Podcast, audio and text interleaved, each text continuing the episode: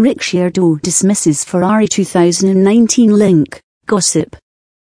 Daniel Rick Ricciardo says he has no deal to join Ferrari, FIA to investigate wheel guns, Lewis Hamilton could go to Ferrari, plus more.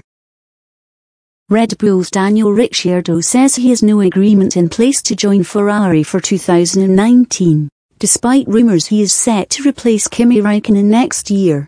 Auto Bild, in German, McLaren chief executive Zak Brown has denied claims his team have offered a 2019 drive to Lando Norris or Nyck de Vries if either wins the Formula 2 title. Planet F1 Mercedes team boss Toto Wolff is ready to give Lewis Hamilton a huge contract extension, but has conceded he could lose his driver to Ferrari.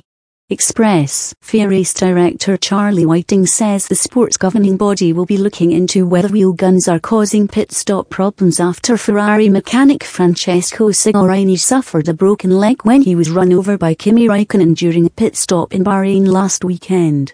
Motorsport Week Mercedes boss Toto Wolff says there is no margin for imperfections in this year's title race, after Ferrari won the opening two meetings of the season.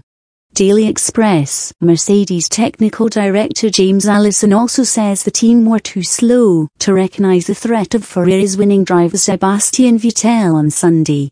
Autosport, Toro Rosso boss Franz Tost expects his team to be finishing in the top 10 on a consistent basis after Pierre Gasly's fourth place in Bahrain.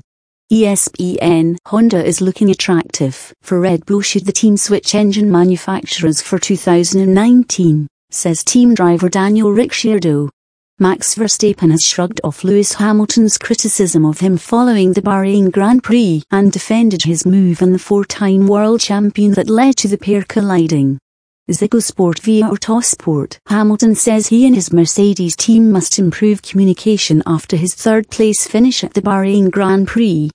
Guardian, the Briton will meet senior members of his team before the Chinese Grand Prix to discuss the issue which he believes is costing him points.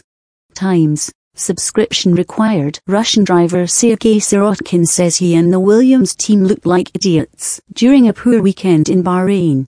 Or Autosport, Paddy Lowe says Williams need to band together and work intelligently and diligently to solve their pace problem. Planet F1, Ferrari driver Sebastian Vettel defended Mercedes rival Lewis Hamilton over remarks he made about Red Bull's Max Verstappen after the Bahrain Grand Prix. Autosport, Mercedes driver Valtteri Bottas says his second place behind Vettel in Bahrain opened up our eyes in terms of how much we still have to work with the car as the German outfit spotted some weaknesses.